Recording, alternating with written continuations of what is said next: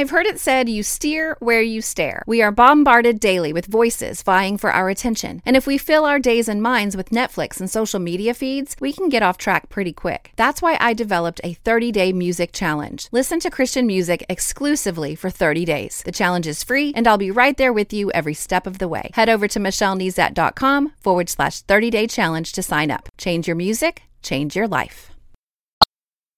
You're listening to More Than a Song, episode 289.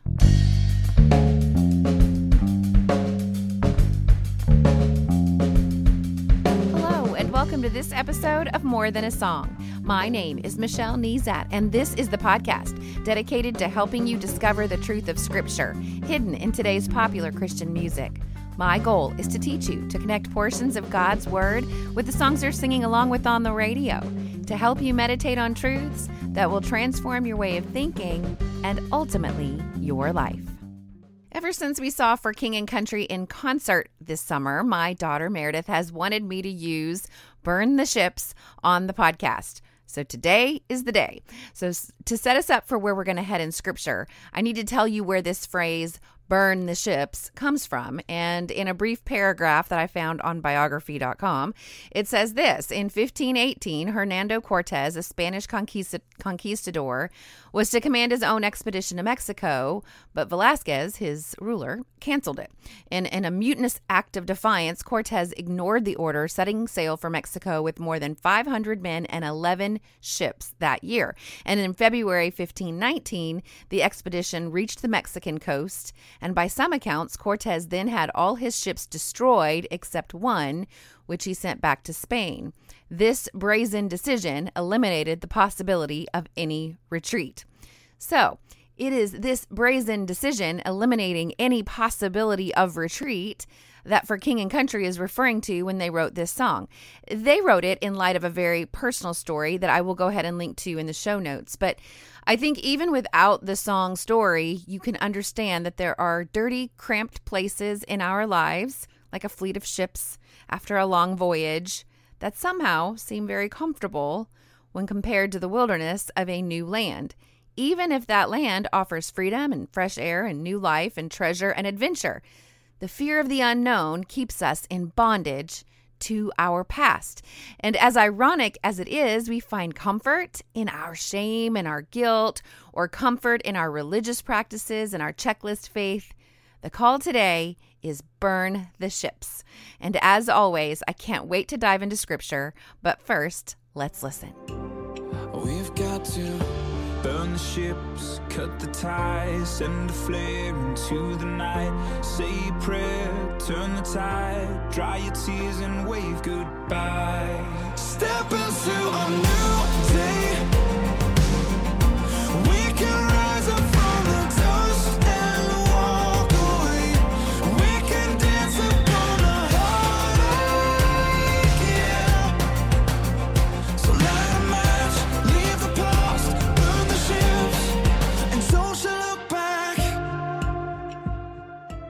In his letter to the Philippians, Paul is speaking about pressing forward when he says this in verses 13 and 14 of chapter 3. He says, One thing I do, forgetting what is behind and straining toward what is ahead, I press on toward the goal to win the prize for which God has called me heavenward in Christ Jesus. Now, forgetting what is behind, burn the ships. The prize for which I'm called, God has called me heavenward, is far better than anything I'm leaving behind.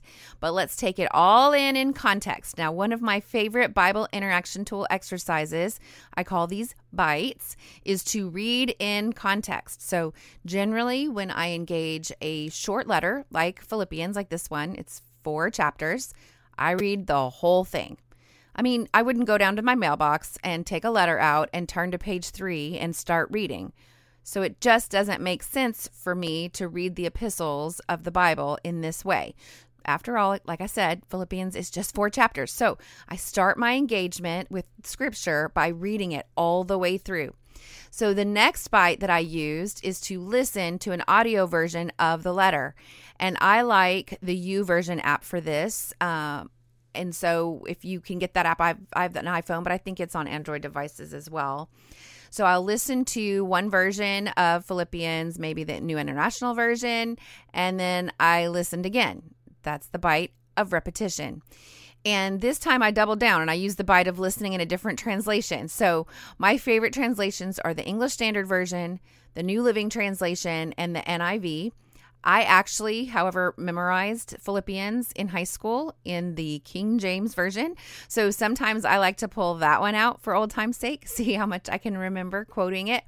But once I've done that, so that's usually how I start my week. So I know um, in any given week that I, of what I'm going to be doing next week, right? So I announce it at the end of every podcast episode. If you listen all the way through kind of the fluff at the end, I always announce what song I'm going to use next week. And so generally at that point, I kind of know where I'm going to go in scripture too. And that's where I head over. It's just not really magic, right? So I'm going to head in that direction really read in context and um, i so i often use the audio version idea you know my, i'll put it in my car on my way to work or as I'm getting ready in the morning and things like that and just let myself listen to it. The repetition of it and the audio and uh, paired with reading really does help. I don't want you to just go to ignore that. I want you to try to incorporate that into your routine. But now I'm ready to focus in on page three of the letter. All right. I mean, chapter three, right? So, where are key phrases located, for getting what is behind and straining toward what is ahead? Is in chapter 3. And if I'm going to burn the ships in my life, I need to forget what is behind. And Paul really lays out what he's forgetting here. And then I need to strain toward what is ahead. And Paul describes this as well. So not only can we learn about Paul from this letter, but we can learn from him as well. So let's go ahead and dive in. Now, chapter three starts out with a command and a warning. It says, Further, my brothers and sisters, rejoice in the Lord. It is no trouble for me to write the same things to you again, and it is a safeguard for you. Ah, repetition is helpful, is what he's saying. Watch out for those dogs, those evildoers, those mutilators of the flesh, for it is we who are the circumcision, we who serve God by his Spirit, who boast in Christ Jesus, and who put no confidence in the flesh, though I myself has, have reasons for such confidence. All right, so the command here is to rejoice in the Lord, and you could stop here and kind of do a word study on rejoice, and you could talk about how the verb that is connected to the object of the verb is the Lord. And so, again, we're called to rejoice not in our circumstances, not in our position, and not in our flesh, which is what we're getting ready to talk about, but in the Lord. And then there's a warning there to watch out for mutilators of the flesh. And we could do a little bit more study there to, to see what Paul is talking about. We might use some outside resources and all of that. I'm going to kind of skip over that for now because the big summary statement here is that we put no confidence in the flesh. So we don't serve God by our own will, we serve by his spirit, right? That's what Paul's saying here. We don't boast in ourselves, we boast in Christ Jesus. Thus, we don't put confidence in the flesh. We don't put confidence in our flesh.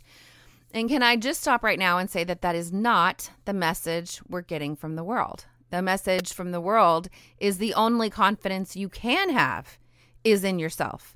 And while that message may sell books and it might make you feel powerful and in control, it is not biblical. So, what's interesting here is that Paul then goes on into a litany of why he should have confidence in himself. I just find that ironic, right? So, if we read, it says, if, it, if someone else thinks they have reasons to put confidence in the flesh, I have more. That's what Paul says in verse 4 circumcised on the eighth day of the people of Israel, of the tribe of Benjamin, a Hebrew of Hebrews, in regard to the law, a Pharisee, as for zeal, persecuting the church, as for righteousness based on the law, faultless. What would your list be? Are you a confident person? I am. I don't have the spiritual pedigree of Paul, but I have been an active follower of Christ my whole life. I've been a Sunday school teacher and a public speaker. I've had this podcast for 289 episodes. I work at a Christian school, et cetera, et cetera, et cetera. All right. Maybe you're the opposite. Maybe you can't think of anything that would give you confidence. Maybe when challenged with this type of exercise, you would rather list the ways you're pretty sure God can't use you. Maybe you're an addict or you scream at your kids. Oh, wait, that's me but I didn't put that one on my confidence list, right? Or you don't have a degree and you're pretty sure anyone without one of those surely can't be used by God, or you don't come from a good home background, etc., etc., etc. By the way, both of those lists are from different sides of the same coin. both of those lists puts it all on us. But if we go back to the historical context of what we're reading, that's a bite, by the way, considering the historical context, which almost always has to be partnered with the bite of using an outside resource, because in general, we're not going to discover the culture of the times by merely reading the Bible. A little outside research is usually in order for that. So, but let's just say in this case, you don't go off and find an outside resource, but you do go ahead and read the Old Testament. You can see all of the things that Paul is listing here would be what a good Jew, quote unquote, would be about. Right. So he says he's circumcised on the eighth day. And this means that his parents, obviously, were all about the rules. Uh, and so they followed the rules and circumcised him on the eighth day as the law requires of the people of Israel, meaning he belongs to God's chosen people of the he, he, was born into it though by the way of the tribe of benjamin just further description original 12 tribes baby right a hebrew of hebrews. So it's kind of like the summary statement. I'm a hebrew of hebrews. I was circumcised the eighth day of uh, the people of israel of the tribe of benjamin a hebrew of hebrews. And then he goes on to say in regard to the law of pharisee. Now this is a member of the religious rulers of the day highly educated and set apart that way.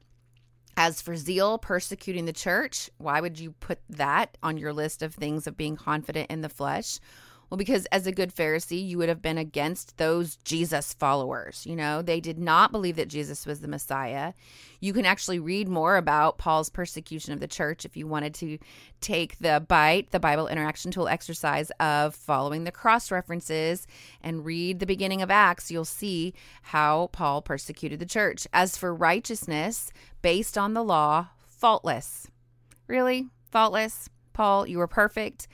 Uh, I'm not too sure about that, but he was definite a definite rule follower, and it makes me think of that young ruler who had obeyed the law since he was a young boy, but wouldn't give up his stuff to follow Jesus, or the time when God said He preferred mercy to sacrifices.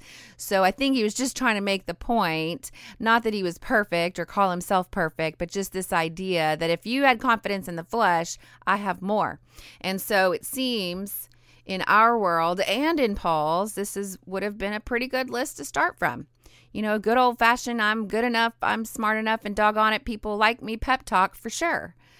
Um, just so let's bring it around to our world. It would have been as if you would have che- achieved it all in today's world. You have the right spouse, the right car, the right house, the right job, the best behaved kids, the highly degreed, uh, pedigreed family, the best education, the biggest 401k, and the brightest future. Well, here's what Paul has to say about that in verse 7. Whatever were gains to me, I now consider loss for the sake of Christ. So he knows he just listed out gains, but he considers them loss for the sake of Christ. And then he goes one step further in verse 8 What is more, I consider everything a loss because of the surpassing worth of knowing Christ Jesus my Lord, for whose sake I have lost all things. I consider them garbage that I may gain Christ and be found in him, not having a righteousness of my own that comes from the law, but that which is through faith in Christ, the righteousness that comes from God on the basis of faith. I want to know Christ, yes, to know the power of his resurrection and participation in his sufferings, becoming like him in his death, and so somehow attaining to the resurrection from the dead. Now, for, that's just verse 8 through 11. And there is so much in there. And I have to break it apart in my head. And so the way I do that is I take the bite of slowing down and I just start to take it apart thought by thought. So I hop back up to verse 7 and see that Paul considers his gains all loss for the sake of Christ. So all that list everything that would have been important in the world that day. And in verse 8, then Paul says he considers everything a loss because of the surpassing worth of knowing Christ Jesus, my Lord. And, and I want to think about that word everything because it com- it's going to come back around to the point that we're trying to make remember that coin that i mentioned uh, maybe you're a confident one like me and think of gains when you think of yourself but here paul distinctly says his gains and all the other stuff, the qualifications and all the mess. He considers everything a loss because because of, but for, compared to the surpassing worth of knowing Jesus Christ, my Lord. Uh, he says he considers them garbage, which is another word for refuse or dung or that which is to be thrown to the dogs, that I may gain Christ and be found in him. In other words, salvation and walking in salvation, right? So I'm going to gain Christ and be found in him. I find that so interesting. I could spend a lot of time on that or pondering that. But we're going to move on. He says, Not having a righteousness of my own that comes from the law, but that which is through faith in Christ, the righteousness that comes from God on the basis of faith. So, this is the opposite of the culture at that time. Righteousness coming from the law was super important to a Hebrew among Hebrews. But to a follower of Christ, a righteousness that comes through faith in Christ is more important. And this is true for Paul in his day and for us, regardless of the cultural context. So, again, we're just shifting our fixing our gaze on Christ instead of all those things that we think are so important. And I think somehow we think they're important and therefore we think they're important to Christ, but I think we're missing the point on there. But let's just move on. I want to know Christ, Paul says. Yes, Lord, I agree. I have prayed this prayer a thousand times, a thousand times, and I want to know him. But Paul, holy cow, listen to what he really wants to experience or what he's willing to experience to really know Christ. He says, Yes, to know the power of his resurrection. All right, I'm right there with you. And participation in his sufferings. Are you following? Are you tracking? Becoming like him in his death and so somehow attaining to the resurrection from the dead. Now, I think we're all about the power of the resurrection and attaining the resurrection of the dead, but I really don't think we like this whole suffering and dying business. And we talked about this extensively in episode 286 when we spent some time in Romans. I encourage you to go back to listen to that episode, spend some time there. Uh, we learned that we're united with Christ in death to sin and we are united with Christ in resurrection, walking in newness of life. And any study that you did that week is definitely going to help you understand this part in a deeper way. But we're going to move on to verse 12. Not that I have already obtained all this or have already arrived at my goal, but I press on to take a hold of that for which Christ Jesus took a hold of me. Brothers and sisters, I do not consider myself yet to have taken a hold of it, but one thing I do forgetting what is behind and straining toward what is ahead. I press on toward the goal to win the prize for which God has called me heavenward in Christ Jesus. So, this is where we started forgetting what is behind and straining toward what is ahead. Forgetting the gain and the garbage and straining toward what is ahead. Pressing on to take a hold of that for which Christ Jesus took a hold of me. And what is that? What is that we're straining for? Uh, the high calling of God, the unity and resurrection and restoration and glorification. Not just heaven, like we think of heaven in this ambiguous, better than here sort of way, but heaven in all its glory, in all its purpose, in just this idea that we are with him, that we know him, and that we're with Jesus. We'll be face to face with him. But it takes a forgetting and pressing and straining kind of life for us to reach toward that. It takes a burn the ships kind of life. And Paul did not go back to trying to earn righteousness through the law or through what the culture says made him big stuff. I mean, he's writing this letter from a prison, for goodness sake. Paul had his eyes looking forward. Imperfect progress, but progress, forward momentum, pressing and straining because Christ was everything to him which means he had a taste of him that compelled him in this way. You know, maybe you're compelled by the stronghold of sin in your life. Maybe you're compelled by your addictions, or you're compelled to sink back into the tragedy of your story, or you're compelled by the accusing voice, accusing voice in your head to stay paralyzed. Which, by the way, the accusing voice, if it's an accusation, it's always the enemy. But just like for King and Country says, I urge you to burn the ships.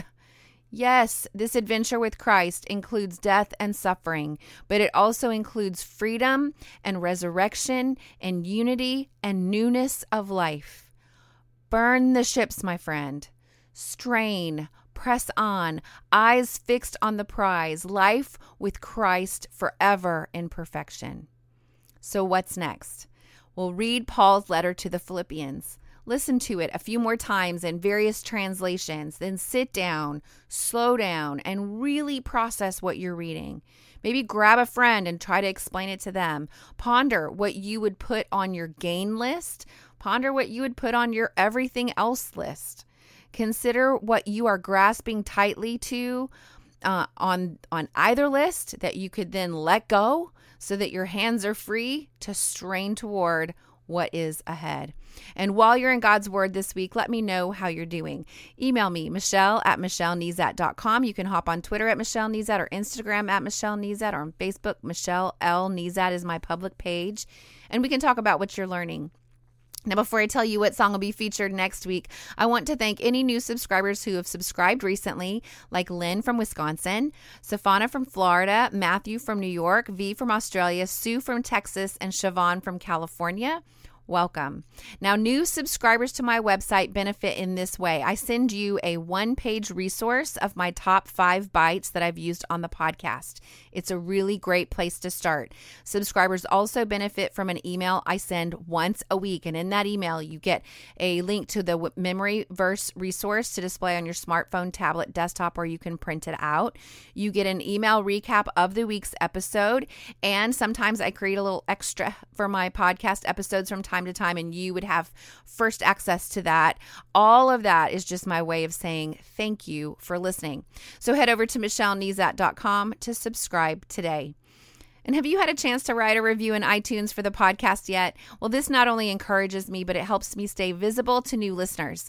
And as always, if you take the time to review my podcast, I will take the time to personally thank you right here on the podcast. Of course, you can listen to the podcast through iTunes, or the Apple Podcast app. You can follow on Spotify or through Stitcher Radio or your podcast listening app of choice. Well, that's it for this episode of More Than a Song. Next week, I will be using the song Reason by Unspoken to help us dive into scripture. If you liked this episode, however, would you mind sharing it with others? I've made it really easy. With just one click, you can share via Facebook, Twitter, or email. Just head over to michellenezat.com forward slash 289. While you're there, I'd love to hear from you. Click on comment to join the conversation. Until next time, take time to meditate on God's Word and consider His ways.